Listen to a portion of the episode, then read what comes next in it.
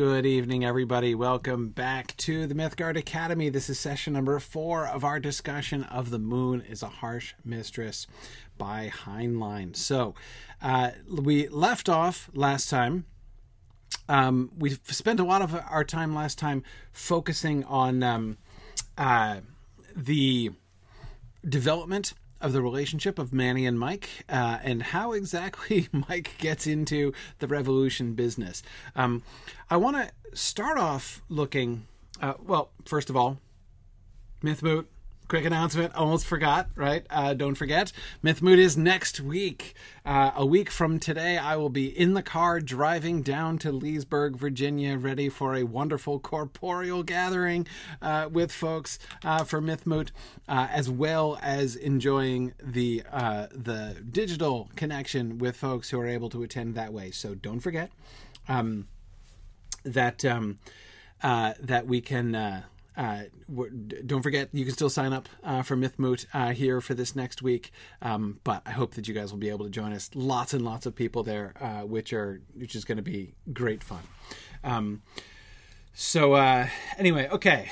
Um, so let's um, uh, let's get back to our discussion here. So okay, um, we just got to the beginning, right? We, we ended with the turning point of their of, of their careers, right? The turning point of the entire history of Luna, uh, which was Wyo's suggestion that they ask Mike the odds about the success of the revolution. You will recall that Manny was absolutely refusing to have anything to do with it, and uh, Prof, for the pure love of the art of revolution, and Wyo, uh, because of her passionate idealism, were both all in on the revolutionary front, uh, and Manny was not.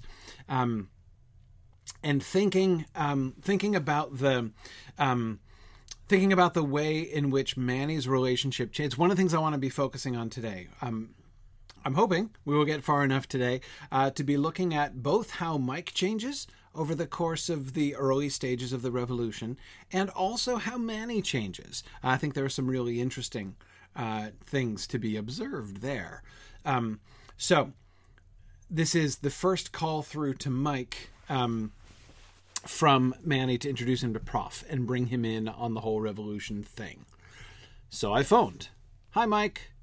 Hello, man, my only male friend. Greetings, Wyo, my only female friend. I heard a third person. I conjecture that it may be Professor Bernardo de la Paz. Prof looked startled, then delighted. I said, Too right, Mike. That's why I called you. Professor is not stupid. Thank you, man. Professor Bernardo de la Paz, I am delighted to meet you. I am delighted to meet you too, sir, Prof hesitated, went on. My. Senor Holmes, may I ask you how you knew I was here? I am sorry, sir. I cannot answer. Man, you know my methods. Mike is being crafty, Prof. It involves something he learned doing a confidential job for me. Now, this is a fairly sophisticated joke that um, uh, that Mike makes. Why does he say to Manny, why does he say, I'm sorry, sir, I cannot answer? Man, you know my methods. We make sure we unpack what's going on there. I totally missed it the first time, and I thought he was just making a joke. It's a Sherlock Holmes reference, right? Um, that's um, exactly what Holmes says to Watson frequently, right? Uh, when he's urging Watson to try to follow his reasoning, right? You know my methods. Um, uh, and that is Sherlock, not Mycroft's quote, of course. Not that there are very many Mycroft quotes in the entire corpus of Sherlock Holmes, uh, but there it is. Um, but um, but why does he say this? That is, why will he not? Why won't he answer, Prof, when Prof says, "May I ask how you knew that I was here?" This is a, it's it's our first introduction to a thing, and Manny doesn't make a big deal of it here but we're going to get it made more of a big deal of just later on in this same chapter. Um, he can't answer this question. He literally means I cannot answer. Why can't he answer? Because there, the he is going to explain, right? Um, Manny's going to give him permission to explain, and Manny's going to explain some of it himself. But you may remember that he knows he has deduced that it is Professor de la Paz in the room largely because of the information that he learned during the closed call that he set up for Mike, and by the terms of the program that that or that for Manny, um, and by the terms of the program that Manny established about the secrecy and the code word and everything uh, for um, for the information that you know that uh, Mike has, he cannot access that information and he cannot explain that information. Um, uh, so but instead of just saying, I cannot answer, like, you know, it is against my programming or something like that, he says, I cannot, I am sorry, sir, I cannot answer. So he first is polite, right? And then speaks the perfect truth and then invites Manny to do what he knows Manny can do that he cannot, which is explain the situation, right? And he does so by making a fairly sophisticated literary joke about Sherlock Holmes, right? You know my methods, um, which not only makes him seem. Uh, it not only serves to remind man because manny does in fact know mike's methods right and by methods he means programming right? Um, and of course, exactly, Chris, as you say, Sherlock is the code word for the, this particular program, right? So uh, by making a show, uh, by doing a Sherlock Holmes quote, right, he's very directly um, prompting Manny, just in case Manny forgot that like part of the program that he ran was to seal this into secrecy.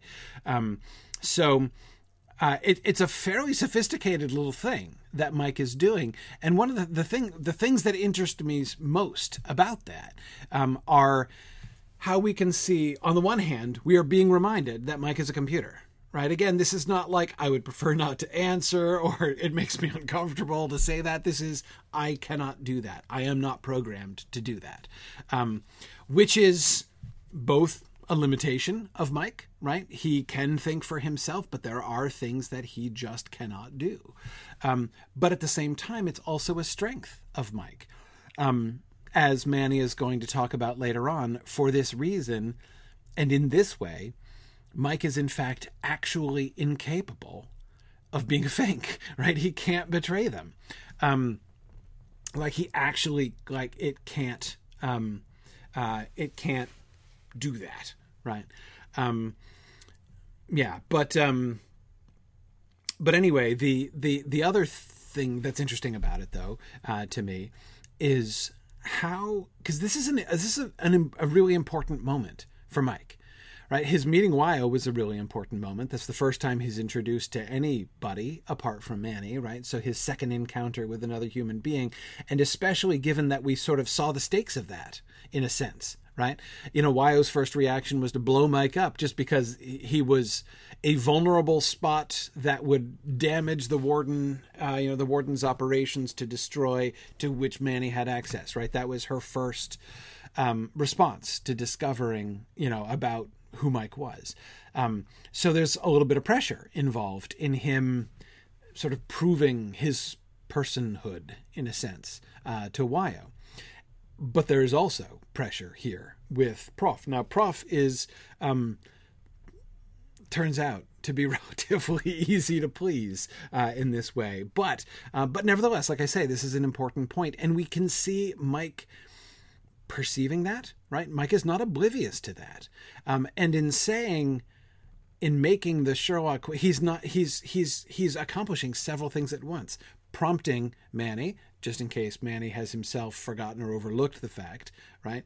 Um, and secondly, uh, saving face, essentially, right? Um, that lest um, Prof have the first impression of him as merely, you know, this machine locked in the restrictions of its own circuitry, right? And so instead, because um, just think about that, right? Think about the kind, especially if you know Sherlock Holmes, right? If you're familiar with Conan Doyle, um, think about the kind of attitude of Sherlock Holmes when he says that, right? He says it more than once, right? There's there's several occasions in which he says, "You know my methods," um, but when he says, "You know my my methods" to Doctor Watson, he's generally being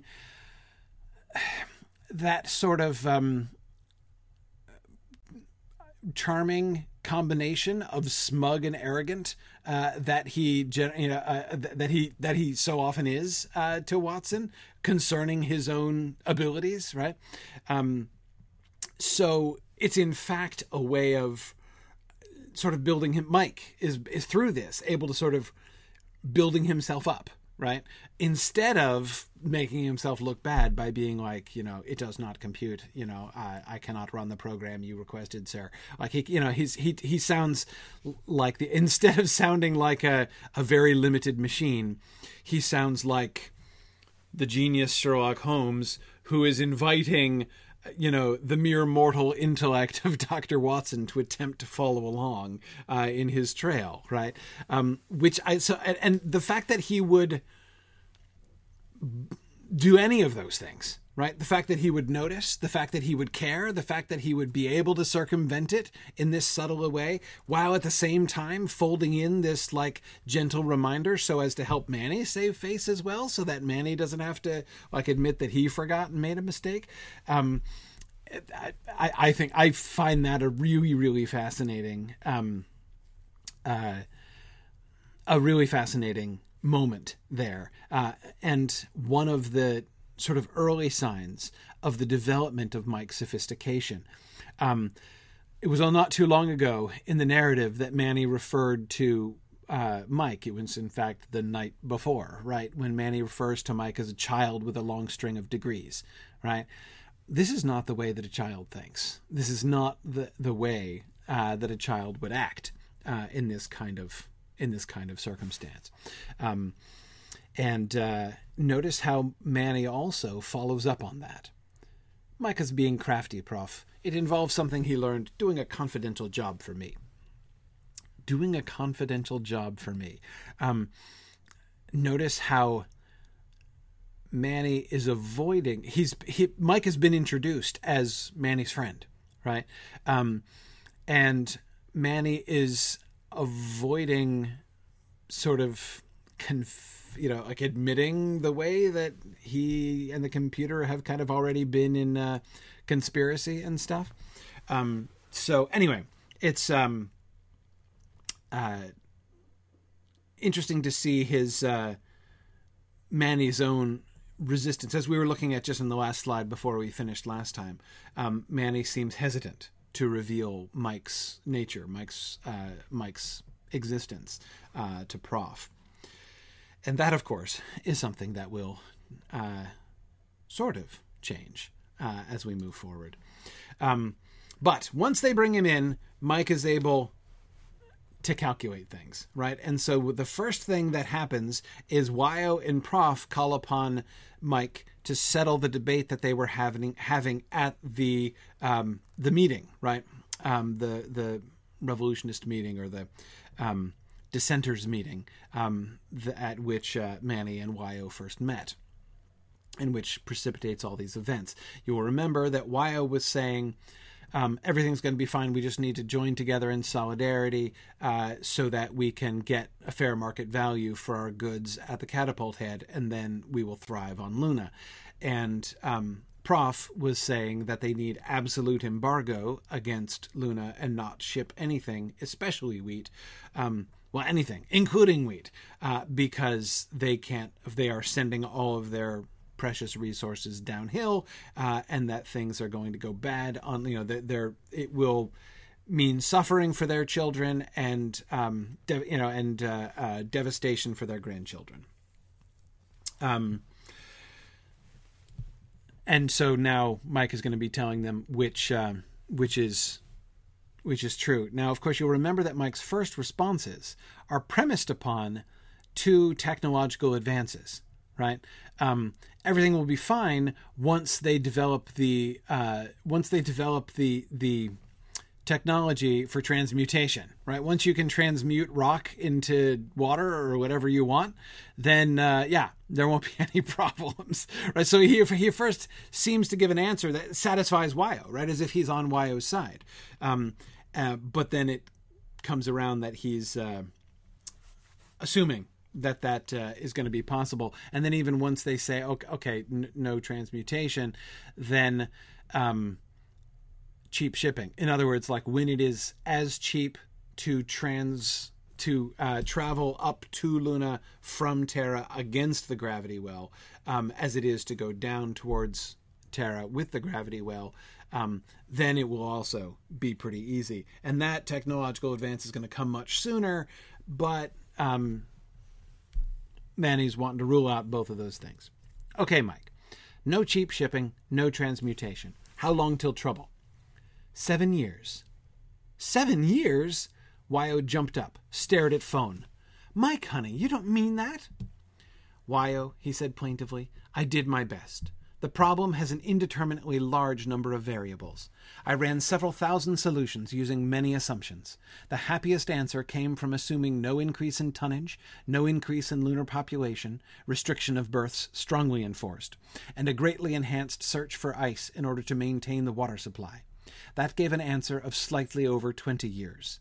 All other answers were worse. Wyo, much sobered, said, What happens in seven years? The answer of seven years from now I reached by assuming the present situation. No change in authority policy, and all major variables extrapolated from the empiricals implicit in their past behavior. A conservative answer of highest probability from available data. 2082 is the year I expect food riots. Cannibalism should not occur for at least two years thereafter. And there is the answer. Prof was right, but more than right. In fact, Prof himself did not expect anything like food riots and cannibalism until the time of their grandchildren.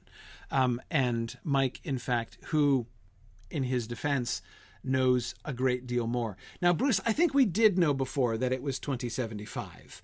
Um, but this is another one of those reminders that we get. We do get several embedded reminders about the date um, and even about how much time has been passing over the course of the narrative. Um, but yes, this is a little reminder of that. Um, okay, so Prof didn't have all the data, right? Uh, Mike knows way better than Prof exactly how much is being shipped um, and how much is coming back and all that kind of thing. Um, and what's more, Mike knows about the direction of authority policy, right? So he can calculate not just based on what they have done, um, but on what their policy is to do for the future. Prof probably does not have that information.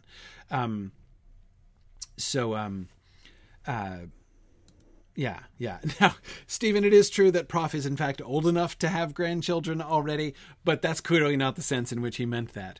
Um, uh, when he said our grandchildren collectively to the room, uh, I think he was clearly meaning, you know, after you know, in uh, you know, one to two generations from now is when uh, we're going to hit serious trouble.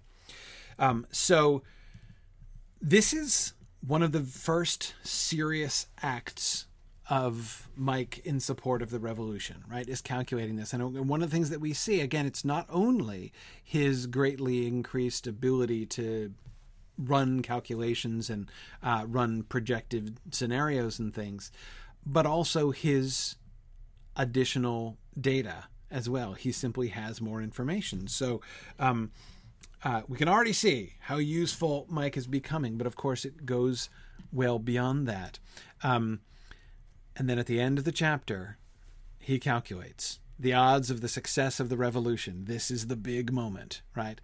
For thirteen and a half minutes was no sound, while Wyo chewed knuckles. Never known Mike to take so long. Must have consulted every book he ever read and worn edges off of random numbers. Was beginning to believe that he had been overloaded and either burnt out something or gone into cybernetic breakdown that requires computer equivalent of lobotomy to stop oscillations. Finally he spoke. Manuel, my friend, I am terribly sorry. What's trouble, Mike?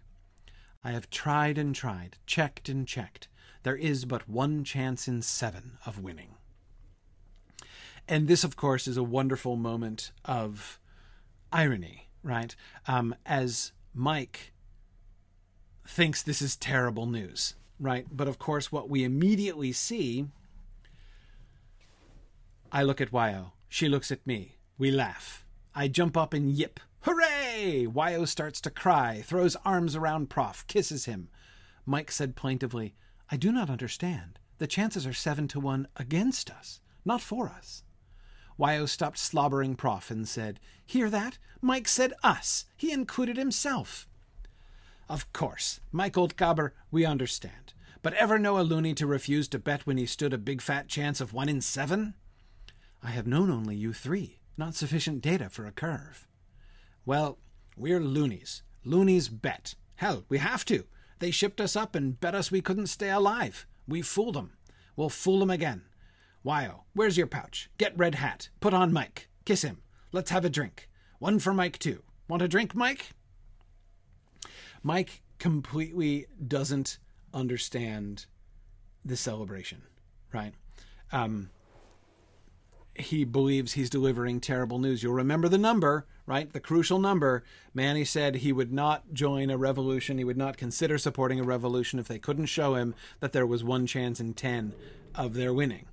Um, and Mike has calculated not, so this is not, you know, it's not like crude approximates. It's not, you know, he, this, and this is all Manny needs. Manny jumps up and shouts, hooray right? He is no, no longer reluctant. He's now enthusiastic. Um, his trust in Mike is complete, right? He absolutely believes Mike's calculations and completely accepts that and is clearly true to his word. When he said, if you can show me one chance in 10, I'll support it, he meant exactly what he said. Again, a lot like Mike, right? He uh, when when he says a thing, he he tends to mean exactly what he says. Um, not always. I mean, it's not that Manny is not. Uh, it's not possible for him to be uh, uh, uh to be insincere, but um, or to tell a uh, little white lie, as he says. Um, but um, uh, but he, we can see a, a sort of a a really interesting similarity there. I think again, I've been arguing that Manny is kind of the one who's sort of standing at the the junction right of the of the human and the computer here. Um, and i think it's really interesting to see him resp- so on the one hand he's responding um, you know he meant what he said very literally exactly like uh, exactly like mike but the difference is mike can't understand this right? Mike can't understand why one chance in seven is good news. Um, and then there's that gap right? Ever know a loony to refuse a bet when he stood a big fat chance of one in seven? I have only I have known only you three. Not sufficient data for a curve. Mike does not know. He doesn't know loonies. Um, he knows very little about loonies. Again, um, you think about the situation that we've been in, right? And I, you know, especially in the first session when we were looking at as much data as we could put together to try to form a curve of what it means to be a loony and what loony society is about and all that kind of thing. Um, and uh, we see that Mike is in the very same position, quite a deal behind us, actually, so far. Um, we're learning something, but we're learning something right along with uh, right along with Mike. So once again, we see that same kind of really intriguing way uh, in which Heinlein is uh, kind of bringing us as readers uh, into his world building. There, um, Mike is the one who needs it explained to him, and so we are therefore sort of parallel with Mike, which also, of course, kind of leads us to sympathize with him more and personalize him more, uh, just in case we as readers are struggling with that. Um, and so I really, uh, I really, I really love that. Um,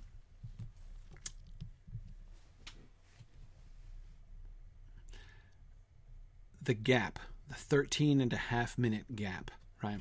Um, and it, once again, we can see, yes, Wyo was chewing her knuckles, right? Yes, there's there's suspense, there's tension in the room, but only Manny understands the full significance of this, right? I mean, that Mike should take with his computing speed 13 and a half minutes to make a calculation. Mike's mind is immediate, or sorry, Manny's mind is immediately going through all the things that he must be. I mean, to take this long, knowing how fast he can do all the things that he can do, Manny is trying to imagine what on earth Mike must possibly be doing in order to take 13 and a half minutes to do the calculation.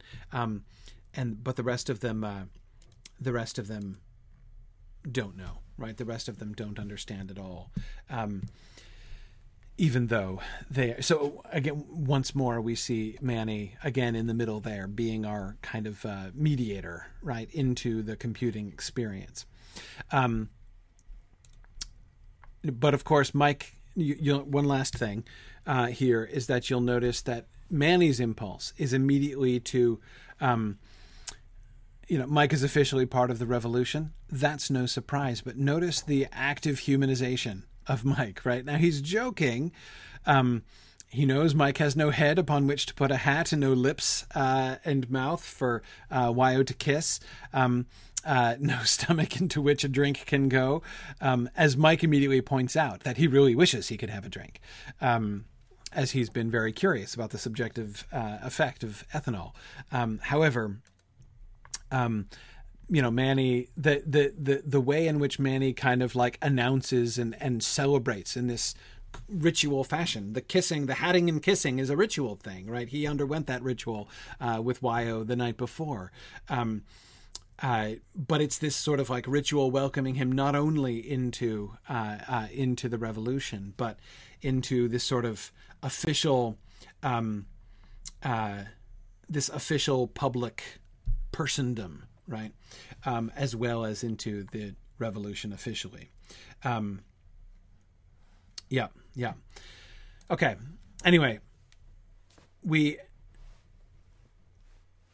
they immediately want to talk about how are we going to fight Terra, right? And it's interesting because on the one hand, this is exactly why Manuel was so resistant before right? We saw that right away in his response to Wyo's speech at the meeting. He was immediately thinking, "What on earth? Like on Earth? Yeah. What about Earth? Right? How are you gonna?" How are we going to fight off the 11 billion people from Terra who have ships and weapons, and we've got neither ships nor weapons, and there are only 5 million of us here uh, on Luna? Like, how is how, that's ridiculous. It's not possible, right? That was his primary objection, why it was not even thinkable. Yeah, you resist authority. Yes, you steal from authority. Um, they are a very, you know, being the slave of authority is very unpleasant. Um, and you try to like maintain your own, um, uh, you know, your own kind of protected world, sheltered from the authority as much as possible. But you know, you can't get rid. of. There's no means of getting rid of it and yet now he's the one who doesn't even want to talk about it, doesn't want to think about it, right? Suggests that they put off even discussing it. By which I think that we can see there, I think, a little bit of tension, right? I mean, obviously, logically speaking, if Mike tells has told them, which he has, that they have a one in seven chance of winning, that includes a one in seven chance of beating the authority, right? Of, of defeating Terra when it comes to war. Um, and yet, Mike. St- or Manny, sorry, I apologize. With the two begin names beginning with M, I'm going to do that all the time, and I just hope it's not too confusing and that you'll forgive me when I make mistakes. Um, but um, anyway, Manny is uh, uh, still seem there seems to be some tension between his obvious and sincere and absolute trust in Mike's calculation, while at the same time he seems to not even really believe. I think that's why he wants to delay it because he still doesn't really think uh, it can happen. And the longer they delay thinking about the war effort, uh, the more uh, you know, the, the the longer it'll be till he has to kind of face reality there, right? Um, and um, yeah, yeah. So, um, but um, Prof is uh, relentless. Manuel, you asked us to wait while Mike settled your questions. Let's get back to the basic problem. How are we to cope when we find ourselves facing Terra, David facing Goliath? Oh, been hoping that would go away. Mike, you really have ideas? I said I did, man, he answered plaintively. We can throw rocks. Bog's sake, no time for jokes. But, man, he protested, we can throw rocks at Terra. We will. I love that line. Um, and I absolutely love the way, I mean, that phrase has already been used three times, I think, by my count in the book so far. Maybe twice, but I think three times in the book so far. And every time it's been used, right? What are we going to do? Throw rocks at him? It has been, uh, you know, an expression of the sense of futility, right? Um, that, in fact, I believe that Manny even said it himself about Terra right? What are we going to do? Throw rocks at them, right? Because we have no weapons. They have weapons and we don't. Um, so the and then Um, Jocelyn, exactly. Then we get the David and Goliath reference, right? And of course, how did David defeat Goliath? By throwing a rock at him, right? Exactly. Um, so that that you know, Prof's David and Goliath metaphor there, right, is sort of the turning point where it is originally just like an expression of frustrated futility, right? What are we going to do? Throw rocks at him? Uh, to it becomes there's like the seed of the future, right, in this uh, literary metaphor, this biblical metaphor, David facing Goliath, and then Mike turns and absolutely literalizes it. This is the second time that Mike has said it, right? The very first time it came up, he said, We can throw rocks at them. And everybody thought, you know, I believe Manny said, not funny even once, Mike, right? When he said that. Or maybe he said funny once, I'm not sure. But, um, but it was, um, uh, it's it's um, delightful. Um, it's delightful to see um, the way that they he he Manny thinks that Mike is is just joking, right? But he's it's not a joke. He means it quite literally. Um, and yes, very good point. Um, uh, yes, James uh, Stevens is pointing out um, that exact phrase when Mike had said, uh, remember when the very first time Mike attempts, sorry, Manny attempts to suborn suborn Mike in order to do something illegal, right? With that that the the setting up a Sherlock call to his home to prevent any locking and tracing uh, on the number. Um, and remember, he asks, "Can you do this? Right? Can you set up a call in this way such that it can't be traced and all that stuff?" And you may remember, as James was very smartly remembering, that Mike's response was, "I can, I will." Right? Um, first, yes, I have, you know, tested it out, and I have, I can confirm that is a thing I am, I, I can do. And yes i will do it. Yes i choose to do that. And, and we talked about the significance of the separation of those two things. Yes i can do it. Yes i will do it. I am making the choice to do it. Um, and james you're right. I love the way that that's echoed here. We can throw rocks at terra. We will right? And here it's not only that i can the i can i will of the, the potential exists and i choose to do it but the potential exists and it is going to happen, right? That um, because he's not choosing for himself, he is foretelling the future, right? He is telling them what they must do. That sentence, "We will," is arguably the first piece of leadership that Mike ever offers. Um, if you want to point to a moment when Mike becomes the chairman of the revolution, I think those two words, "we will," are kind of it, right? Um, and, uh, and once again, seeing him stepping forward, right? It's a really important distinction. Um, as a computer, I have analyzed this and discovered that I, that it is possible for me to do that, right? Um, now, a normal computer would then remain inert, waiting for you to program it to do that thing that it just figured out it, you know, that it concluded by running a, you know, a system analysis that it can do, right? But Mike, of course, steps forward in personhood, asserting his volition and says, "I will." Right here, we can. I have assessed the uh, the the options and concluded that this will work, and then we are going to choose this. I am choosing this on all of our behalfs, right? Um, this is a thing that we are going to do. Um, and uh, I think that's really pretty cool. Um, here's Mike's explanation Mike reasoned so. What is war? One book defined war as use of force to achieve political result, and force is action of one body on another applied by means of energy. In war, this is done by weapons. Luna had none. But weapons, when Mike examined them as class, turned out to be engines for manipulating energy. And energy, Luna has plenty. Solar flux alone is good for around 1 kilowatt per square meter of surface at lunar moon, lunar noon. Sun power, though cyclic, is effectively unlimited. Hydrogen fusion power is almost as unlimited and cheaper once ice is mined. Magnetic pinch bottles set up. Luna has energy. How to use? But Luna also has energy of position. She sits at top of gravity well, 11 kilometers per second deep, and kept from falling in by curb only two and a half kilometers per second high. Mike knew that curb. Daily he tossed grain freighters over it, let them slide downhill to Terra.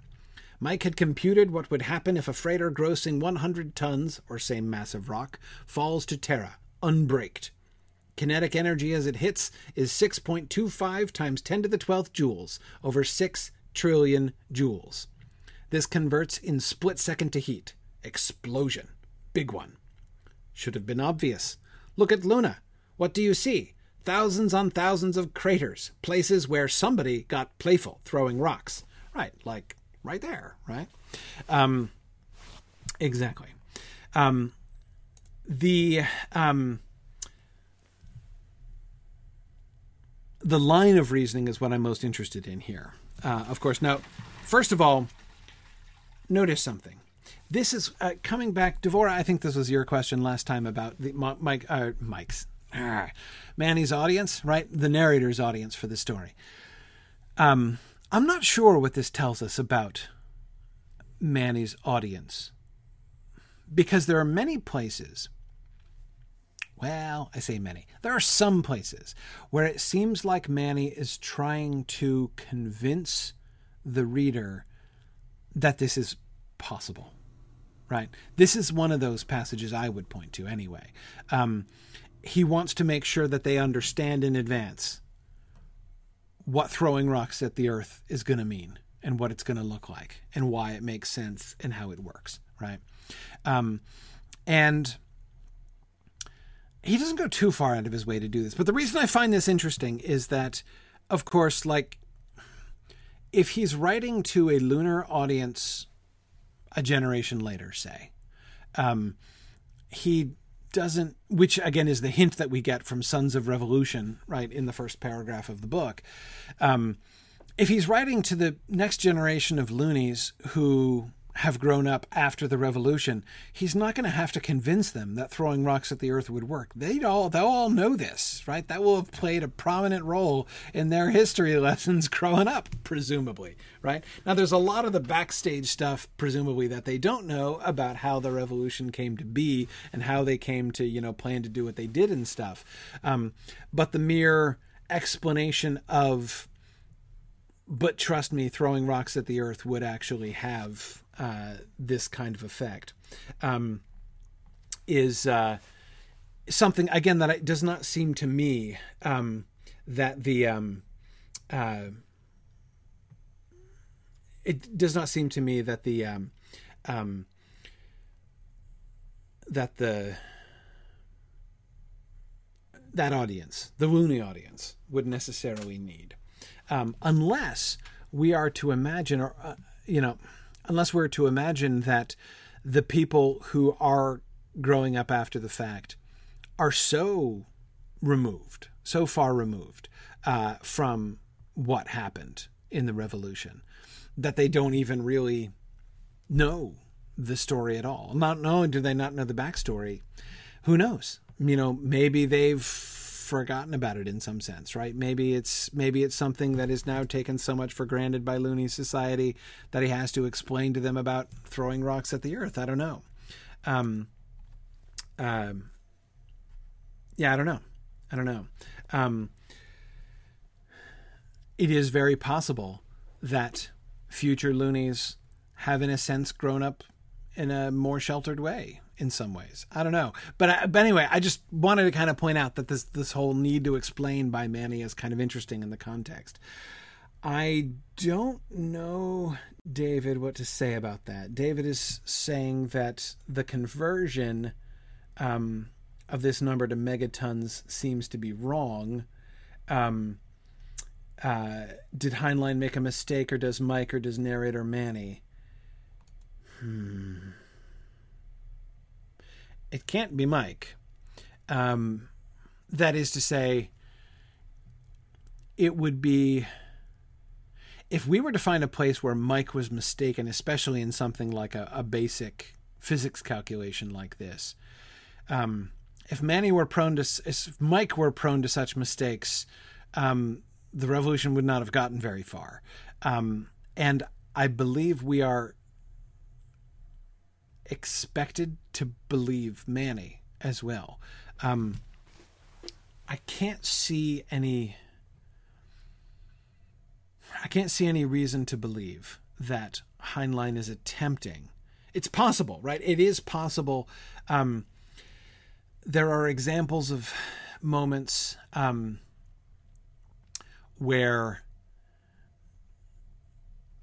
I could imagine an author putting in a uh, could have us his first person narrator give us a miscalculation and hope that we did catch that right? Or that if we did catch the miscalculation that we would see see through something about the narrator right? It's i, I can definitely imagine that happening.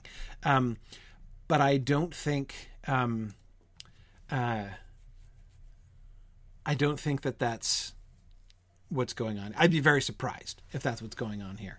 Um, i think that Mike as calculator of of things, and Manny as his prophet, right? Manny as the interpreter uh, and spokesperson uh, and kind of transmitter in some ways of Mike's ideas and explainer of Mike's ideas, um, as he so often is. Um, I I think that both of them, especially Mike, but even Manny, I think, are supposed to be trustworthy. Um, I'd be very surprised. Um, Bruce says maybe Heinlein didn't want his readers to try this at home. Yes, exactly. He, I'm sure he did want them not to build their own lunar catapult and uh, and then throw rocks at the Earth. So let's uh, let's downplay it or something. Um, yeah, yeah, um, yeah. So. Um,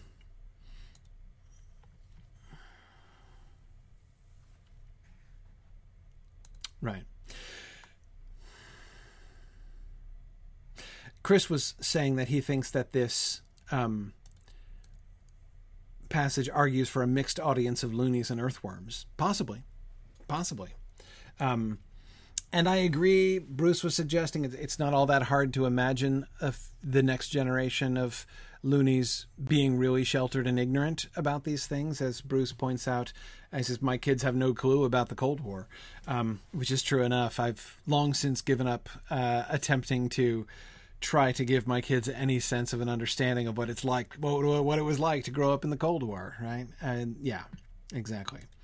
Um, so, David, all this is to say, I, if I had to, if I had to put money on one of those three, is the mistake Mike's, Manny's, or Heinlein's? I'd put my money on Heinlein. Um, or it's also possible that he's doing like he might be using terms in different ways than we're using than we use them in I mean not I mean presumably joules meant the same thing back then that it does now. Um, but um, but I even wonder uh, 100 tons if the if what he's ref- I, you know it's I'm not I'm not even sure exactly it's possible um, that um, uh, it's possible that he's his vocabulary Heinlein's vocabulary is different from the from our vocabulary in some ways, but still, it's also possible that he made a mistake. I don't know. Um, that would not shock me or shake my faith in the narrative if that turned out to be true. Um, the overall point I can readily see, uh, which is that throwing large rocks at the Earth from the moon would certainly work and have a very significant impact uh, on the world.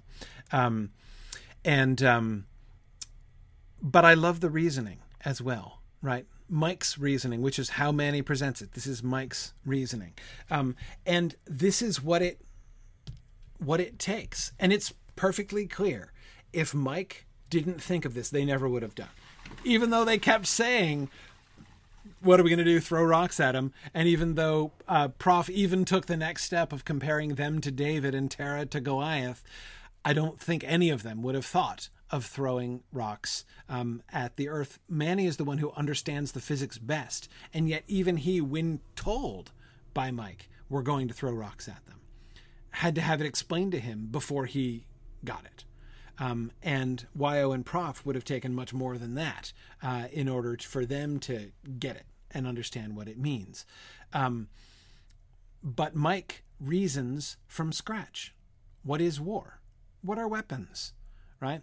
Um, we can see in this way what an advantage his naivete is, right? Manny doesn't see this because he is sophisticated. He understands how war works, right? You need armies and weapons to wage war, obviously, right? And as far and to wage war or defend yourself from war, uh, or, you know, defend yourself in war um, from uh, a um, essentially interplanetary enemy. Um, uh, taking the moon as its own planet since it's declaring independence, um, then like you you need you need ships, you need guns, right? I mean, you you have to do this. But of course, Mike doesn't start with any of those prejudices. He doesn't start by thinking he knows any of these things, um, and starts from scratch. What is war? Use of force to achieve a political result. What is force? An action of one body on another, applied by means of energy. Um, weapons are engines for manipulating energy, and there are various ways in which energy can be manipulated. And so he, uh, and so he comes back. James, exactly. You could easily say that. Um, um, Luna has the uh, tactical advantage because they have the high ground, right? In a much more pronounced way than perhaps ever in the history of warfare. Um, uh, yes, yes, they, they certainly have higher ground than anyone in the history of uh, of Terran warfare. Um, so, notice how Heinlein demonstrates the strength of Mike's own you know naivete, his own detachment from hum- all these things that he kind of struggles with because he doesn't have enough data to form a curve to understand how loonies think. Right um, here uh, is a really um, uh, is is a, a, a wonderful example of how useful that comes in. Um, we quickly see the first illustration here in chapter eight of the kind of day to day advantage of uh, Mike's working with them, right? Um, this is when uh, Manny is reporting back into Mike that he and Wyo are going to go to church with Mum and Greg um, when she when he brings her home, as soon as he brings her home, right? Um, not yet, man. Which church is it? I may have some circuit. Pillar of Fire Repentance Tabernacle. No reference. Slow to my speed, pal. Meets in West 3 Community Hall. That's south of Station on Ring, about number. I have it. There's a pickup inside for channels and a phone in the corridor outside. I'll keep an ear on both. I don't expect trouble, Mike. It's what Professor said to do. He is reporting now. Do you wish to speak to him? No time. Bye. That set pattern. Always keep touch with Mike. Let him know where you are, where you plan to be. Mike would listen if he had nerve ends there. Discovery I made that morning that Mike could listen at dead phone suggested it. Discovery bothered me. Don't believe in magic. But on thinking, I realized phone could be switched on by central switching system without human intervention, if switching system had volition.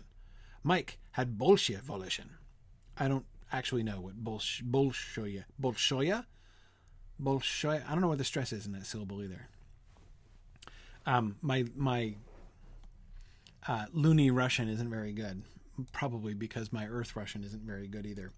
Um, several interesting things here. Again, first of all, we can see the advantage, right? As they are going to discover even more in chapter 9, uh, when Manny gets into it a lot more, what a massive advantage it is to have essentially a sentient phone system working on behalf of your conspiracy. Um, remember that this was the, the primary thing that Prof emphasized. The biggest obstacle to um, the biggest obstacle to revolutions is sorry communications. Communications challenges to communications. Um uh, bolshoya means big? Okay all right. Big or great? Excellent okay. Um excellent thank you. Mike had big volition excellent. Um uh so yeah communications are the big problem right? And communications that's mike's specialty notice this is the first indication that we get though it's it's quite subtle um, that mike can talk to two people at the same time, right? Uh, not only can he be there at all times, you know, at all time of day to take any call and everything, he is actually speaking with Prof and Manny at the same moment. Um, uh, he is reporting now. Do you wish to speak to him? Right? He could just connect him right there. Um, yeah, yeah. Um, and yes, Stephen, um, Prof must have mentioned this, or remember, they actually sat and talked things out at the end of chapter seven. Um, I think it was chapter seven for like hour, like half a day they spent uh, sitting and working out all the details and planning the entire revolution. You know, the outline of the whole revolution. So, so yes, it, it was during that time uh, that uh, uh Professor said to do that. Um, Bolshoya. Okay, Bolshoya. All right. Um, oh, hey, uh, David, Fred Rock Paper on Twitch was suggesting maybe it's a, a lunar ton so that it would be six times the mass on Earth. Maybe there's there's a conversion factor in there from uh, lunar gravity to Earth gravity. Interesting suggestion. I don't know, um, but um, uh, Okay. Anyway, um, okay. So I I'm interested in Manny's resistance to Mike's action, right? That there are some things that even he has a hard time adjusting to. Um, discovery bothered me. Don't believe in magic right? It feels like magic to him that a computer could take, like when he picks up the phone and calls Mike, right? That Mike is able to route his call anywhere and do whatever to it. That's not, he understands all about how that works, right? But if a circuit's dead, it should be dead. Like it needs to be turned on. You can't, if the phone is hung up, nobody should be able to listen at it, right? You know, that's, that's, that doesn't make any sense. Um, and um, yeah, yeah, um, yeah. Um, anyway, um, so I think this is a, an important glimpse because remember, Manny of all people is the one who is going to be least inclined to attribute Mike's actions to magic because he understands them best. Um, neither Wyo nor Prof really understands how he's doing a lot of the analysis that he's doing. Um, Manny understands it much better. Um, and yet, even Manny, in some moments like this, has a hard time breaking out of like traditional ways of looking at things, right? And and thinking, um, sort of resisting the thought that uh, what Mike is doing is is magical uh, in some sense. And I think that that's a, a, a really interesting little reminder um, that Mike does seem magical uh, to everybody. But remember, that's not our our primary mediator for the story. Is our narrator Manny, who is does who knows about it and brings us in on it, right? And yet, to everybody else, Mike seems like a person. Everybody assumes Mike is a person, right? But even more than that, what he can do seems like more than just being a person. It seems like magic, as he is able to listen in on conversations from all over the, you know, all over Luna, you know, all at the same time. Um, yeah, yeah. Um, yeah. And Chris, you're right. Um, if uh, with modern smartphones we would not blink an eye. It would not seem nearly so much like magic to imagine that somebody could just turn our phone connection on and be listening in, right? Um, in fact, half of us assume that's happening anyway. Um, but yeah, yeah, exactly. Um, last thing I want to pick up on before we move on here, though. Um, I love the name of Greg's church. Let's stop and unpack that for a little bit because I want to make sure that everybody. It's uh, there's several biblical references all tied in together there, and I want to make sure people are getting them because it's really easy to misunderstand. Pillar of Fire, Repentance Tabernacle. And I think the revelation of the name in this context um, is significant. Um, pillar of fire, repentance, tabernacle. First of all, tabernacle. What's the reference? If we understand that reference, the first reference is easier. What's the tabernacle?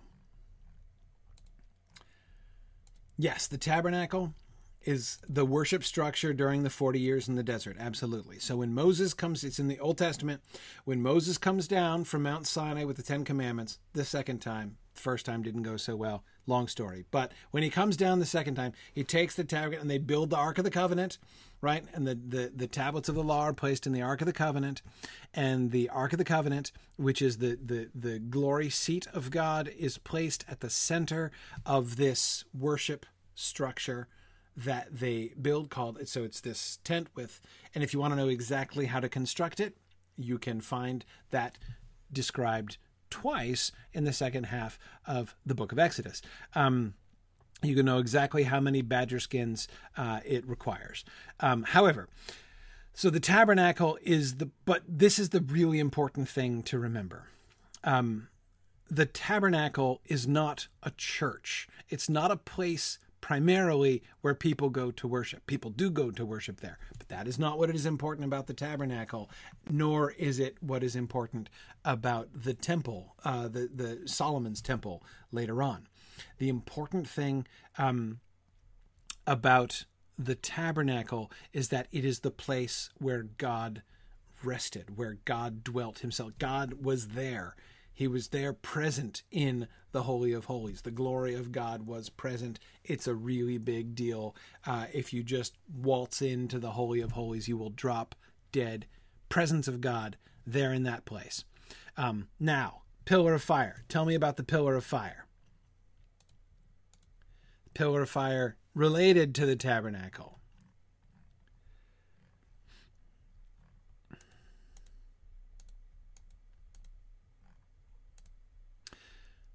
I don't think Raiders of the Lost Ark will help you with the Pillar of Fire. It will help you with the Ark of the Covenant, but not so much with the Pillar of Fire. Um, yes, exactly. It's about God's leadership. So, Pillar of Fire um, in the context of the title of Greg's church, Pillar of Fire, Repentance, Tabernacle, might lead you to believe that it's imagining rain of fire, rains of fire, right? Like the destructive force of God descending as onto Sodom and Gomorrah, for instance, in the Old Testament. Um, that is not the case. The Pillar of Fire has a completely different function. The Pillar of Fire is how the presence of God was manifested in order to guide the Israelites in their wandering. God appeared above the tabernacle as a pillar of fire by day, a pillar, uh, a pillar of fire by night, uh, pillar of uh, of cloud by day. Um, so the presence of God was visible there above the tabernacle, and it was how God guided uh, His people in the wilderness. So it's about guidance, divine guidance, the manifest revelation of God's guidance. And the tabernacle is where that happened. Now, the use of tabernacle as a noun in um, the title of a church has some different connotations, right? Different from just the, re- I mean, it is still a reference uh, to the tabernacle. Um, but anybody ever been to a church, modern church, I mean, that has the word tabernacle in it? Anyone ever been to a repentance tabernacle?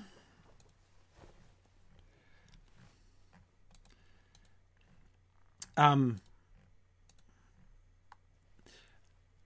modern churches that have the word tabernacle in them tend to be um, well charismatic is the christian word. Um, lots of uh, uh, gospel singing and speaking in tongues and uh, uh lots of spectacular things happening.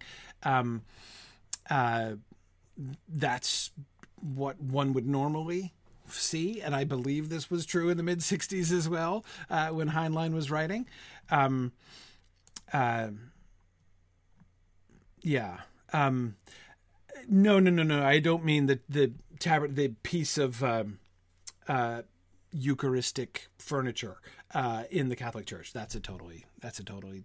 That wouldn't be because it's not in the name of the like church itself, right? You wouldn't. Um, you don't go down to the Pillar of Fire Repentance Tabernacle is totally like the title of a church that I might have expected to see on the streets of New York when I lived there. I was a, I say this because there was a church. Oh, what was the name of it? I forget the two words that came before tabernacle, but I know tabernacle is the third word. Um, uh, in uh, the name of that church that was just on the block I lived on in New York when I was at Columbia. Um, and uh, anyway, uh, it was uh, rousing. Uh, you could hear that church two blocks away when it was in session. Um, repentance. What does repentance add? James is wondering what they're repenting. Yeah, yeah. Um, right. Repentance means turning from something, turning away from something, um, which I think is actually really interesting uh, in the context of um, because again, so like we're given this name. On the one hand, it's a it's kind. I mean, I, I, part of the giving of the name of Greg's church, I think, is meant to be comical, a little comical, anyway. Um, I mean, I kind of chuckled when he said Pillar of Fire Repentance Tabernacle. Um, that's not exactly what I expected Greg's church to be called, uh, and I, I found it a little bit funny. Um, it that was a funny once, um, but um, but I don't think it's an accident, and I don't think it's an accident that it's, that it's introduced in this way. Um, let's uh, let's go on and then come back because I want to talk about the Davis religion anyway. Let's talk about, we'll get what we're told about Greg's church, and then we'll go back and talk about the name again. I assured her we had eaten. This is talking to Mum when they get home. I assured her we had eaten and would make tall effort to be there before she needed to leave. Despite loony mixture of Muslims, Jews, Christians, Buddhists, and 99 other flavors, I suppose Sunday is commonest day for church. But Greg belongs to sect which had calculated that sundown Tuesday to sundown Wednesday, local time Garden of Eden, zone minus two Terra, was the Sabbath, local time Garden of Eden. Uh, I love that line. So we ate early in so we ate early in Terran North Hemisphere summer months. Mum always went to hear Greg preach, so was not considerate to place duty on her that would clash. All of us went occasionally. I managed several times a year because terribly fond of Greg, who taught me one trade and helped me switch to another when I had to, and would gladly have made it his arm rather than mine. But Mum always went. Ritual, not religion, for she admitted to me one night in pillow talk that she had no religion with a brand on it, then cautioned me not to tell Greg. I exacted same caution from her. I don't know who is cranking. I'm pleased he doesn't stop. But Greg was Mum's boy husband, opted when she was very young, first wedding after her own, very sentimental about him, would deny fiercely if accused of loving him more than other husbands, yet took his faith when he was ordained and never missed a Tuesday. So we learn a couple things about um, religion in Luna in this section, right? So this, on the one hand, this passage is helpful in our trying to understand the culture of Luna better, right? Um, we see that there is a wide mixture. Which is exactly what we would expect, right? We have seen that uh, Luna is this sort of ultimate melting pot of different cultures and languages, and of course also religions. Um, so that's certainly nothing that should surprise us. Nor is it very surprising to learn both Manny and also Mum's perspective that both of them are sort of resistant to any particular religion. Any more, by the way, than they consider themselves any particular nationality, right? Um, this is connected in some ways, or at least it's parallel to, would be a better way to say it, parallel to the general lack of patriotism in Luna as well. Um, so, those things are all pretty much exactly what I would have expected. Though I would add as a as as a sort of side note, um, there's a reason that Pillar of Fire Repentance Tabernacle is the official religion of the Davis family, right?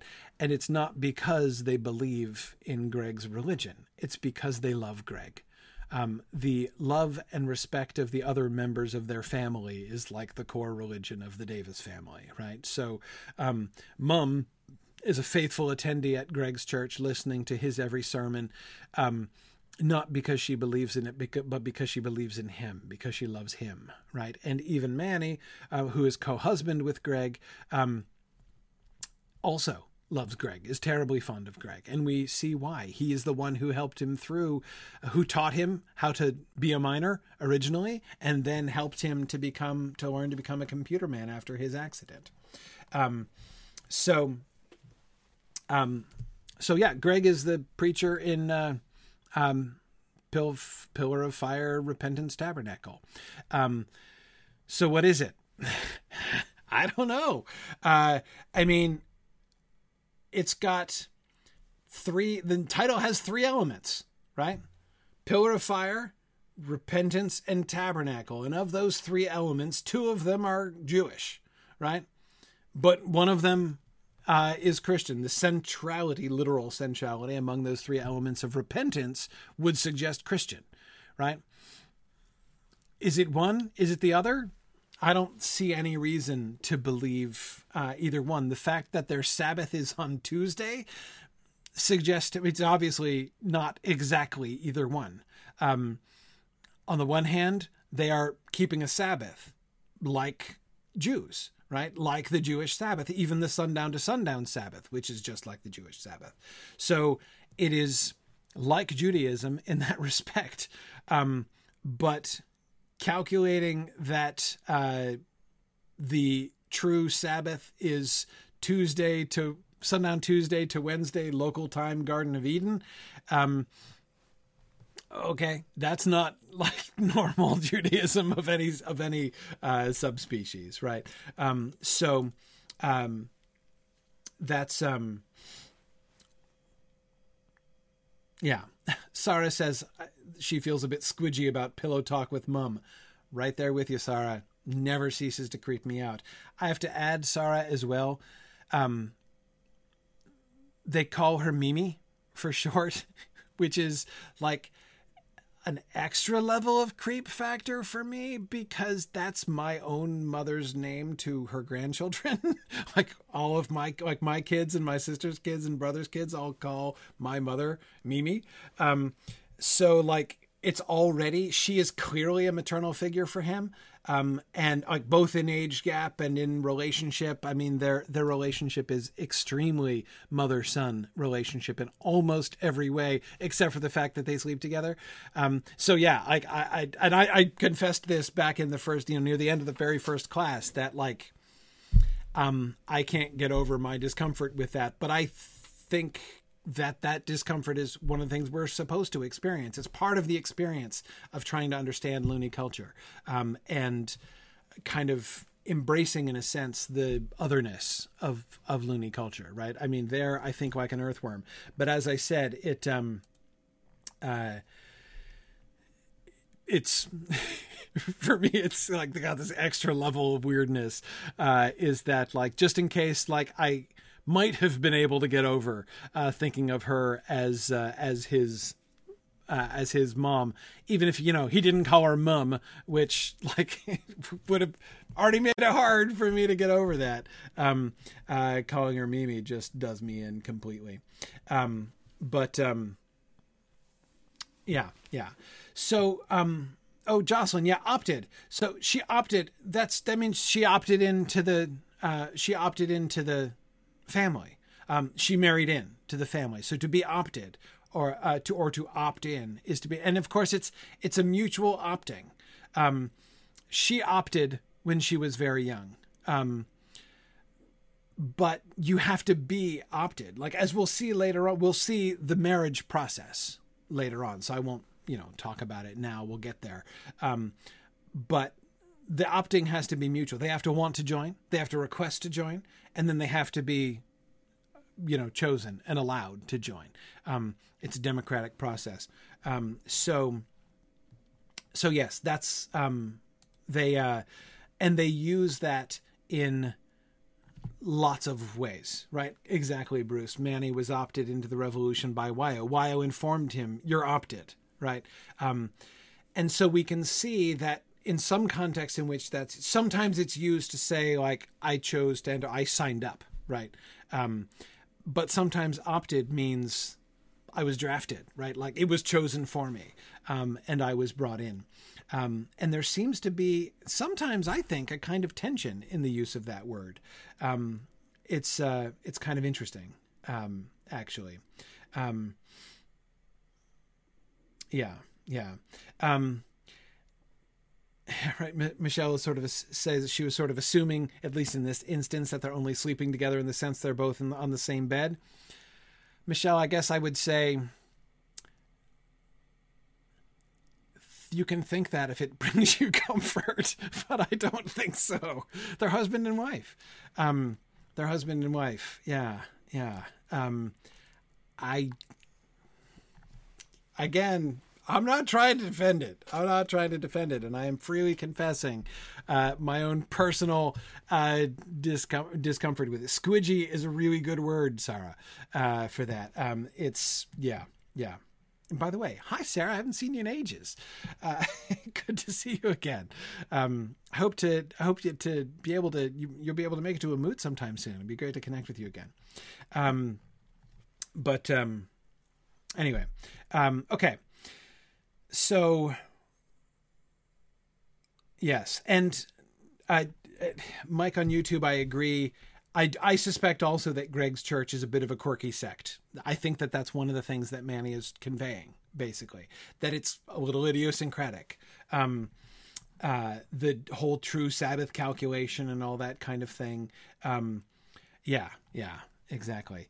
Um, and yes, Bruce, the difference in the marriage forms, the significant difference in the marriage forms, right, um, and the way that those have developed on Luna um, also in this context, right, helps to sort of remind us that yeah, even though there is clearly influence, and we can most clearly see the influence of uh, Jewish and Christian beliefs, but others too, um, within the context of uh, of loony culture. Um, nevertheless, there are lots of differences, right? Um, which is why I'm pretty sure that that line about um, God fighting on the side of the, with the with the heaviest artillery is probably a joke, but I can't be hundred percent sure uh, that he's not. He does not have a Bible that actually says that. Um, Ellen is asking, do I think it's quirky even on Luna, or do I think that all churches on Luna are like a are a mashup like the language? I think that all churches on Luna are likely some form of mashup, like the language. I think there would, my suspicion is that there are probably not very many churches on Luna um, which would be considered like pure examples of that religion by, uh, you know, current earthworm standards. Um, but yes, I do suspect that even on Luna, Greg's sect um, is a little quirky. Yes, yes. Um, but back to the name Pillar of Fire Repentance Tabernacle. I don't want to read too much into it, but I think it's a really interesting choice. And I can't think that it is for nothing. I mean, there are any number of things he could have just chucked out there, but I think that Heinlein is too careful, and I've seen too much evidence elsewhere in the text of really careful construction of this story to believe that he just chucked that name out with no thought at all, right? Um, pillar of fire, guidance in the wilderness, guidance by night in the wilderness, right? With the benighted people receiving supernatural guidance through the wilderness, right? Um, and again, when are we told this? You know, when Mike reveals that he can be everywhere and hear everything, right? The extent to which Mike and again, right in the same context when Manuel is saying, I don't believe in magic, right? Um, there is a gentle sort of parallel, I think, that is being established between Mike and God, right? Think about the phone setup that Manny sets up in his room. Remember how it works, right? In the quiet and privacy of his own room, when he locks his door and goes where no one else can hear him, he calls out to Mike and Mike answers. All he has to do is just call Mike's name and Mike is there with him. Right? Where two or three of them are gathered together, there is Mike in the midst of them. I'm just saying, there are some gentle parallels here between Mike and God. Um, and even the repentance thing. Um, uh, uh, even the repentance thing is um, uh, interesting in the loony context, right? In the context of revolution, there are things that they like, you know, things need to change, right? Um, this uh, this call for repentance, this call for a turning around uh, as a society is something that's also kind of happening. Yes, Ray, exactly. Um, it is a true Deus ex machina, right? Absolutely, absolutely. Uh, yeah, James was thinking the same thing. Yeah, so my kind of is. Um, uh, a Deus ex machina. And James, I agree that the pillar, if the, the pillar of fire was the guide by night, uh, so it's a very appropriate for a church on the moon. Absolutely, absolutely. Um, yes. Um, yes. Yes. Um, yeah, and Chris, yeah, no question. Like I, I, I've read enough Heinlein to know well that Heinlein has, as you say, a rather unique relationship with churches. Yeah, I know, I know. Um, uh, I, I'm just thinking about the name here, and I don't, I, I don't think it's, um, um, I don't yeah, Arthur, if if this is sounding to you like a place where uh, you know there might be revival preaching, yeah, that's exactly the kind of church that I, th- at least whose name it sort of recalls. Yes, and I agree. Yes, that Heinlein did certainly seem to be resistant to that kind of church and that kind of preaching uh, in many of his other uh, uh, uh works. But um, yes, yes. Um, Agreed. Um, so anyway, like it, it, Heinlein is playing with various things here. The thing that I wanted to emphasize, though, is this rough kind of parallel that it seems to me that his choice of imagery there in the title. I don't think it's a mere mashup. Uh, Mike on YouTube was just saying that, um, you know, if uh, if if he called it something like you know Saint Muhammad's Word of Power Synagogue or something like that, it would be more it would seem more just like a comical mashup of different religions, right? Um, yes, but it, it doesn't feel like that at all. This sounds almost plausible. Like I said, if I if I were to um, be walking around somewhere in New York City and find a a a, a, a street front church called Pillar of Fire Repentance Tabernacle, I would not bat an eye. Um, it's a perfectly plausible. And it's not just a mashup. Um, but anyway, so I, the parallel that I think, um, and you're right, it is definitely not the Fosterite Church of the New Revelation. Agreed. Agreed. To refer to another Heinlein book. Yes. Um, anyway, so I just wanted to point to the kind of parallel here. Um, and I'm not, you know, obviously he's not saying that Mike is God, but that Mike is playing this sort of almost divine role, you know, that Mike is going to be like the one who is leading the people um, out of the wilderness. Um, uh, I, I, think I think that's not an accident. Is all I'm saying. Okay. But speaking of Mum and pillow talk, instead of saying good night, Mum said, "Manuel, why does your sweet little guest make herself up as an afro? I would think that her natural coloration would be more becoming. Not that she isn't perfectly charming the way she chooses to be." So rolled over and faced her, and explained. Sounded thin, so filled in. And found self telling all, except one point Mike. I included Mike, but not as computer. Instead, as a man, Mum was not likely to meet for security reasons. But telling Mum, taking her into my subcell, should say, to become leader of own cell in turn, taking Mum into conspiracy was not case of husband who can't keep from blurting everything to his wife. At most was hasty, but was best time if she was to be told. Mum was smart. Also able executive. Running big family without baring teeth requires that. Was respected among farm families and throughout Luna City. She had been up longer than 90%. She could help. Um, his sharing with mum, right? And then I want to immediately go on to her response. She listened, sighed, said, It sounds dangerous, dear. Is, I said. Look, Mimi, if you don't want to tackle, say so. Then forget what I've told. Manuel, don't even say that. You are my husband, dear. I took you for better, for worse, and your wish is my command. My word, what a lie! But Mimi believed it. I would not let you go into danger alone, she went on. And besides. What, Mimi? I think every loony dreams of the day when we will be free. All but some poor spineless rats. I've never talked about it. There seemed to be no point, and it's necessary to look up, not down, lift one's burden, and go ahead. But I thank dear Bog that I have been permitted to live to see the time come, if indeed it has. He. This is, I think, a, a really important moment, not only sort of personally for Manuel, but I think it's a really, this is a really important setup for what is to come. Um, because we we see here the honest reaction of an intelligent and thoroughly acculturated loony, right?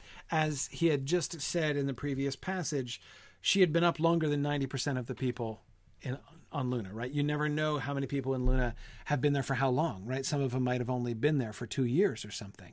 Um, they could be very recent convicts. So, um, but she's been there for a very long time. Manny considers himself a thoroughly, um, you know, grounded loony, but she's even more in touch with loony culture, right? More so we're we're getting a real kind of native loony, loony response to somebody who is not Manuel, um, or you know, outside of the executive cell, and how is she going to react? What does the loony on the street what would they really think about this? And her her sentiment, right, which as we said is not um, is not uh, patriotism, right? Um, we're going to come to that in just a moment. Um, but every loony dreams of the day when we will be free. Um, she's never talked about it, right? Because it doesn't bear talking about. She's a realist too. Um, uh, it's necessary to look up, not down. Um, so she's never talked about it. She never dwells upon their lack of freedom uh, and how bad things are. Instead, they make the best of what they have. But um, I thank dear Bog that I have been permitted to live to see the time come, if indeed it has. Um, and that sentiment is a very religious sentiment, even though she is not religious, right? Um, I thank dear Bog. Um, and remember, as we said, Bog is is clearly the um, the name that they use, the like personal name, whenever they're speaking in this kind of a, a genuinely devotional way in, in, in, in some sense. Um, even when they're swearing, even when they're, you know, uh, swearing by the name of God, they, um, they call him Bog. Um, though they may use, um, uh, they may use, um, God, uh, in other contexts. Now, uh, sorry, Mike was asking if uh, uh, Mike on YouTube was asking if Mike is a, a, Moses figure. No, I think that Moses is. I think that Mike is a God figure. I think that Manny is the Moses figure. Um, yes, I think that Manny is the the the sort of the representative, right? Maybe maybe his cybernetic arm is the sort of parallel to uh, the glow of the Lord in Moses' face. I don't know, but um, but I think that if there's a Moses figure, I, I would say that it's Manny, not uh, um, not Mike. Um, yeah, exactly. James goes to special tent and speaks to God. Uh, check. Um, exactly. Goes into the holy of holies and speaks to to to uh, to to Mike as one speaks to one's friend face to face. Yeah, uh huh, exactly. It's it, that's Manny all over, isn't it? Yeah, and and sorry for those of you who don't know, I'm I'm uh, paraphrasing uh, uh, Deuteronomy passages when I'm describing this. That's things that were said of Moses uh, and his relationship to God. Um, yeah, let my loonies go. That's exactly it. That's exactly it. Um, yes, yes. Um, yes, Chris, you are right that there will be ways in which Prof uh, is like Moses as well later on. Uh, yes, uh, re- remember that one. That's an important parallel later on. The Exodus. I mean, there's another reason why I think it's important, and uh, you know, Mike, I'm really glad you brought up uh, Moses there um, because. Um, um, I, I do think that the Exodus there are a couple ways in which I think there's a, um, that's kind of lurking in the background. Um, uh, the you know freedom uh, from slaves and against oppressors. Um, there's a lot of Old Testament in this book. Um, I mean, we've already seen it in the pillar of fire and the tabernacle, and then the David and Goliath, right? Um, both in the uh, the the the setting the loonies free from the control of the warden, you know, warden being the warden, you know, Mort the Wart being like Pharaoh, uh, and you know, authority in general, you know, being like e- the authority being like Egypt, um, and uh, uh and then of course we're we're to get the David and Goliath parts right uh, later on, um, yeah, yeah. Um, Good. Yeah, a, couple of you were talking about uh, how um, uh, Manny also, like Moses, was is not a good speaker uh, as well. Also true. Also true. Bruce theorizes that perhaps Prof is more like Aaron, uh, who becomes the high priest. Right? Um, maybe. Maybe. Um, yeah. But anyway, um, uh, we'll um, we'll. I just I it's, it's worth noting. Glad it came up because I think it's I do think it's worth noting. Um, but as I said, the other reason that I wanted to emphasize um, the reaction of Mum here, the the sort of the warm and heartfelt reaction of Mum, um, is that I think it's important to remember that when we see how they begin actually to carry on the revolution. Um, Manny explains how they have to make they're trying to make things worse for everybody. Yes, worse. Never was a time, even at last, when all loonies wanted to throw off authority, wanted it bad enough to revolt. All loonies despised Warden and cheated authority. Didn't mean they were ready to fight and die. If you had mentioned patriotism to a loony, he would have stared, or thought you were talking about his homeland were transported Frenchmen whose hearts belonged to La Belle Patrie, ex Germans loyal to Vaterland, Ruskies who still loved Holy Mother Russia. But Luna? Luna was the rock, place of exile, not thing to love. We were as non political a people as history ever produced. I know, I was as numb to politics as any until circumstances pitched me into it. Wyoming was in it because she hated authority for a personal reason. Prof because he despised all authority in a detached intellectual fashion. Mike because he was a bored and lonely machine and was for him only game in town. You could not have accused us of patriotism. I came closest because I was third generation with total lack of affection for any place on Terra, had been there, disliked it, and despised earthworms. Made me more patriotic than most. This is the backdrop, right? They cannot rally the people to fight for Luna.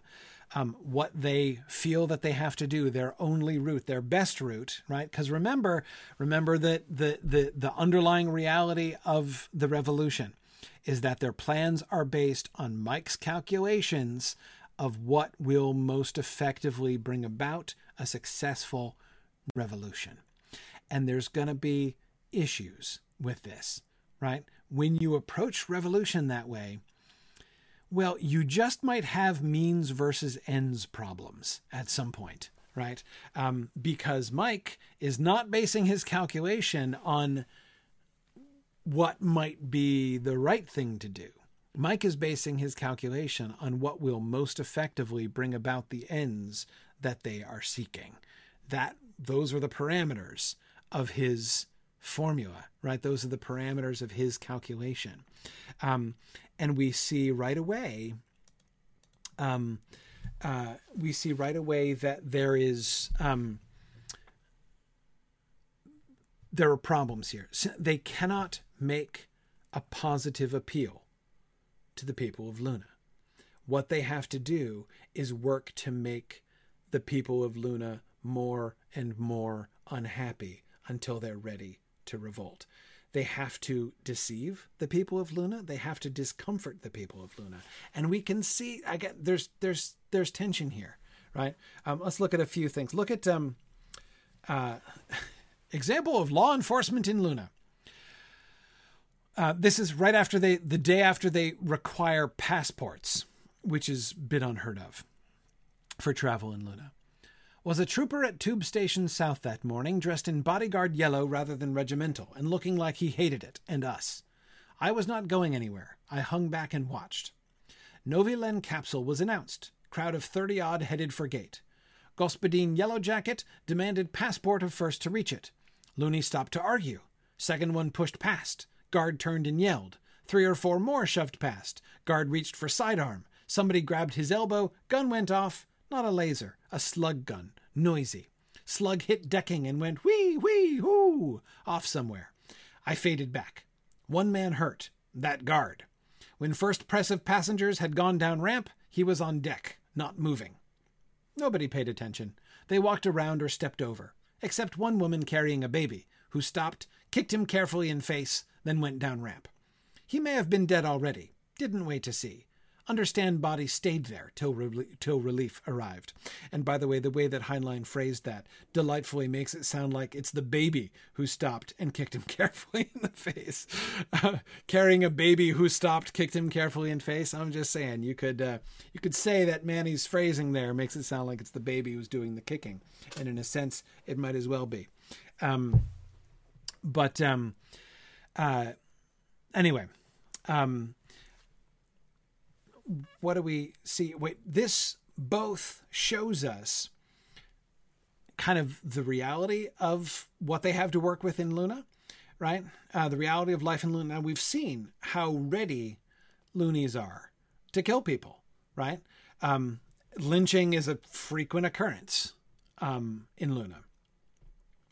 Um, and when this guard starts to act up and demand to see their passports and pulls out his gun, they just um, they they like beat him to death on the spot, right? Um, so on the one hand, we can see that this is a, a there are a lot of things that when they're trying to foment revolution, they have a lot to work with here in the active resentment against the authority, as illustrated by the uh, either the woman or the baby uh, kicking the dead guard carefully in the face uh, as they're walking by. Um, but uh, but but more importantly, this sort of resistance to authority, um, the whole like the eh, the whole like the concept of submission to authority appears to be alien uh, to the people of Luna, and that's a good thing, but also you notice what the situation requires, right? In order for them, that is the re- the revolution, um, the the revolutionaries, to step things up, to get things to a point where um, there are going to be there's going to be an uprising across Luna. This is what it means to make things worse right? Not just creating situations where individual yellow jackets are going to get killed, um, which presumably none of the revolutionaries would mourn that much. Um, but they're going to have to put people in, they're going to have to make people's lives worse. Um, they're going to have to put people in danger. And as we see in the description, as things escalate, more and more times, people, there's collateral damage. People are dying, people are being killed by the guards. Um, and they have to not only take advantage of those situations, but be perfectly fine manufacturing those situations, even knowing that they're going to end up, this is how it's going to work out. A whole bunch of uh, loonies are going to end up getting killed. Um, and they have to be okay creating these situations. Um, I'm going to read this passage and then I'll give you a quiz. This is about their funding. I can't describe jiggery pokery Mike used to balance his books while keeping thousands of thefts from showing. So remember, he had just described how they funded their organization, or at least how they funded the catapult, um, by taking advantage of the fact that Mike runs the bookkeeping for almost all the banks on Luna. So they um, they have somebody open an account and then transfer money to another account, and every time there are bookkeeping errors. Right, there are errors in their favor constantly, um, and Mike, since Mike is the one who's keeping all the books, nobody notices or cares. Right. But bear in mind that an auditor must assume that machines are honest. He will make test runs to check that machines are working correctly, but will not occur to him that tests prove nothing because machine itself is dishonest. Mike's thefts were never large enough to disturb economy. Like half liter of blood, amount was too small to hurt donor. I can't make up mind who lost. Money was swapped around so many ways. But scheme troubled me. I was brought up to be honest, except with authority. Prof claimed that what that what was taking place was a mild inflation offset by fact that we plowed money back in. But I should remember that Mike had records and all could be restored after revolution with ease since we would no longer be bled in much larger amounts by authority. I told conscience to go to sleep. Was pipsqueak compared to swindles by every government throughout history in financing every war. And is not revolution a war? Now, Here's my quiz. What was Prof's first question to Mike when he was trying to figure out, or Manuel, to what was Prof's first question to Manny when he was trying to ascertain by Socratic method what Manny's political uh, philosophy was? Manny didn't answer. Manny was talking about the Yankees instead, right? Do you remember his question, his first question? It was on a slide we did last time. Anybody remember Prof's question?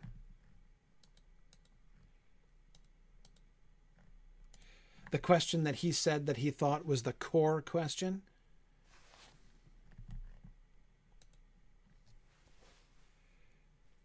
Yes, Stephen Keen, you've got it. Um, is it moral? For, are, are there any things that it is moral for a group of people to perform um, that would not be moral for an individual to perform. I don't remember the exact phrasing either, but it was it was it was it was that question, right? If a thing is not moral for an individual, does that mean it's not moral for a group of people to do? Um, yeah, yeah. Um, we immediately see that question coming into play, and we see Manny's own conscience being pricked on this point. I was brought up to be honest, except with authority, he says. Right? Cheating the authority, obviously, right?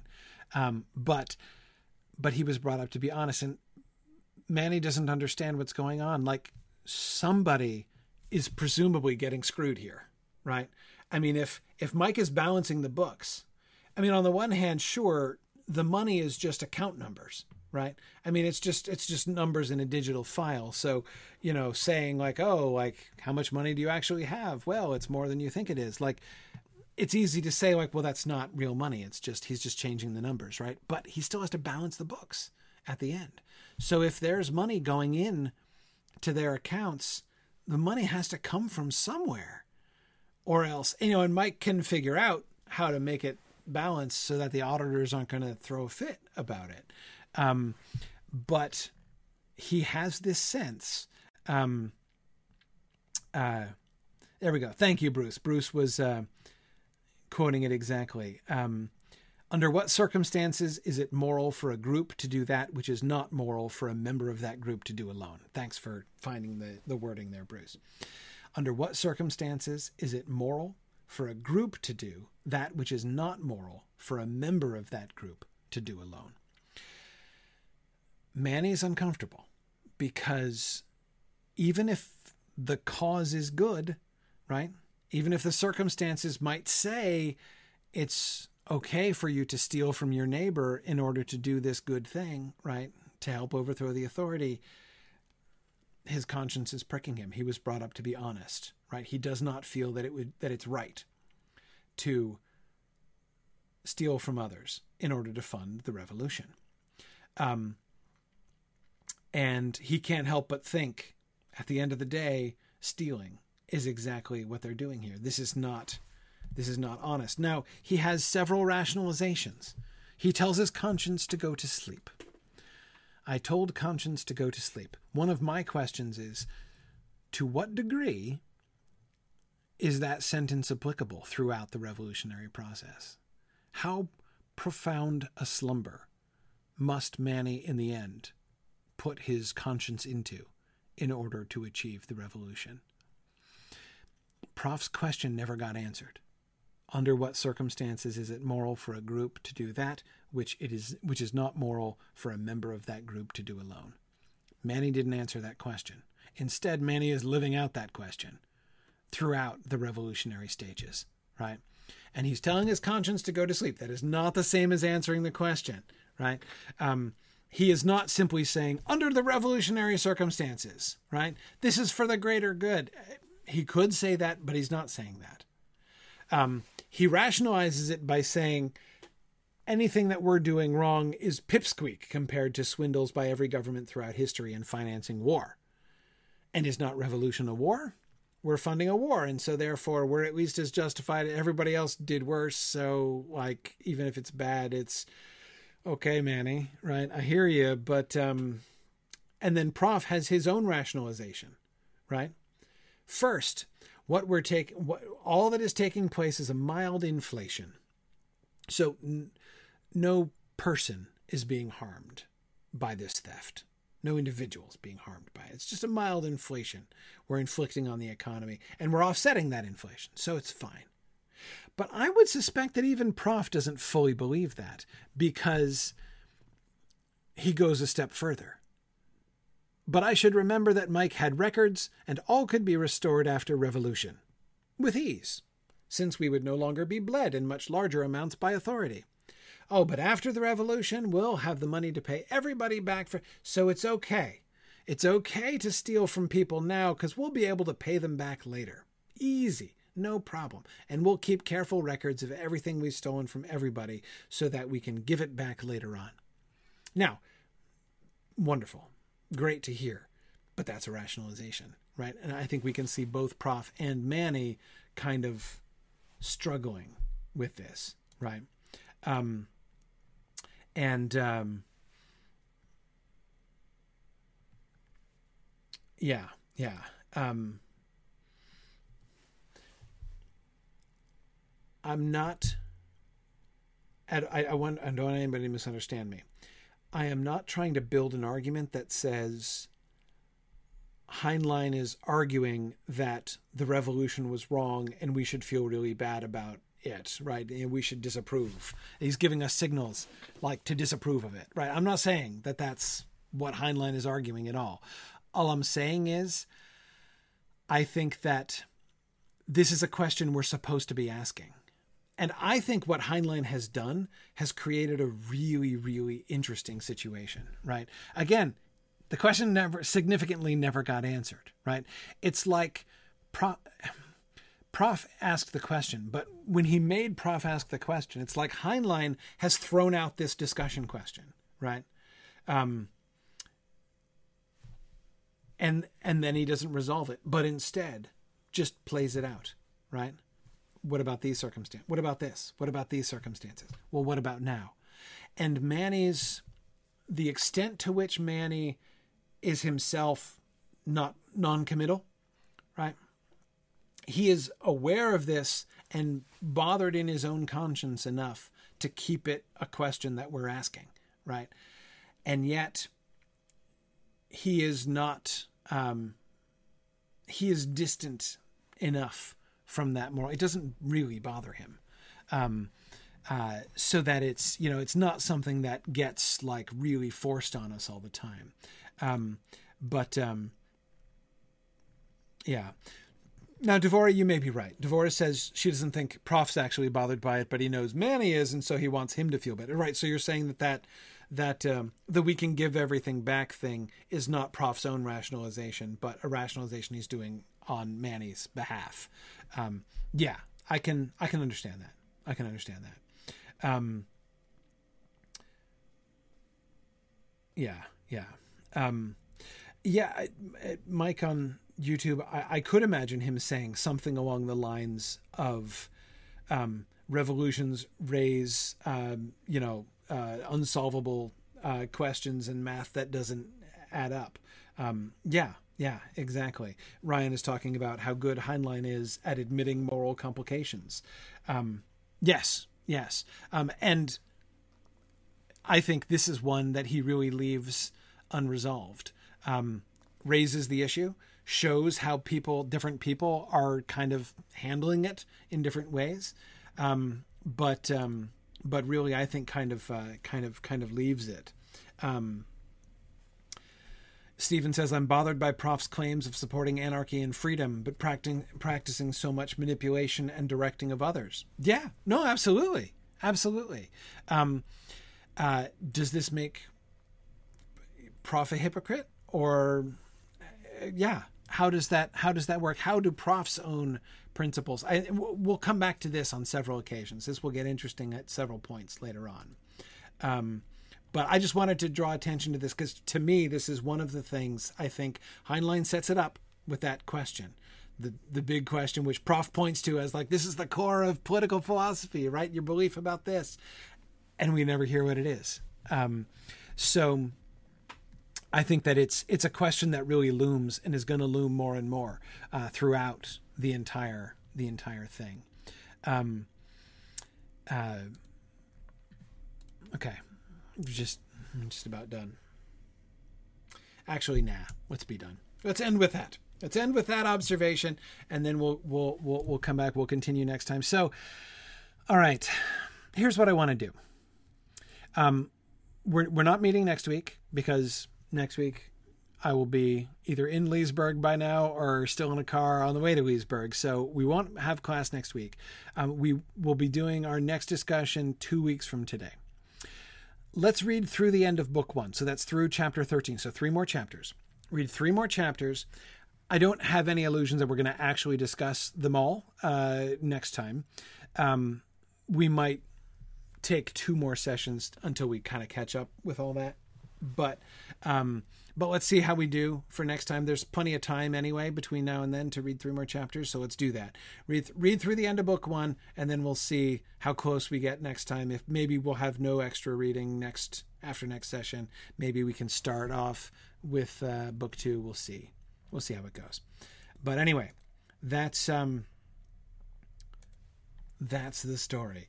Um, so I will see some of you guys next week at MythMoot, uh, either corporeally or digitally. Looking forward to both. Uh, so uh, many thanks for. Uh, I'm just so excited about that. Um, looking forward to that. For those of you whom I won't see uh, in or around MythMoot, one way or the other, I will see you guys in two weeks as we continue our discussion. Thanks very much, everybody. Good night now.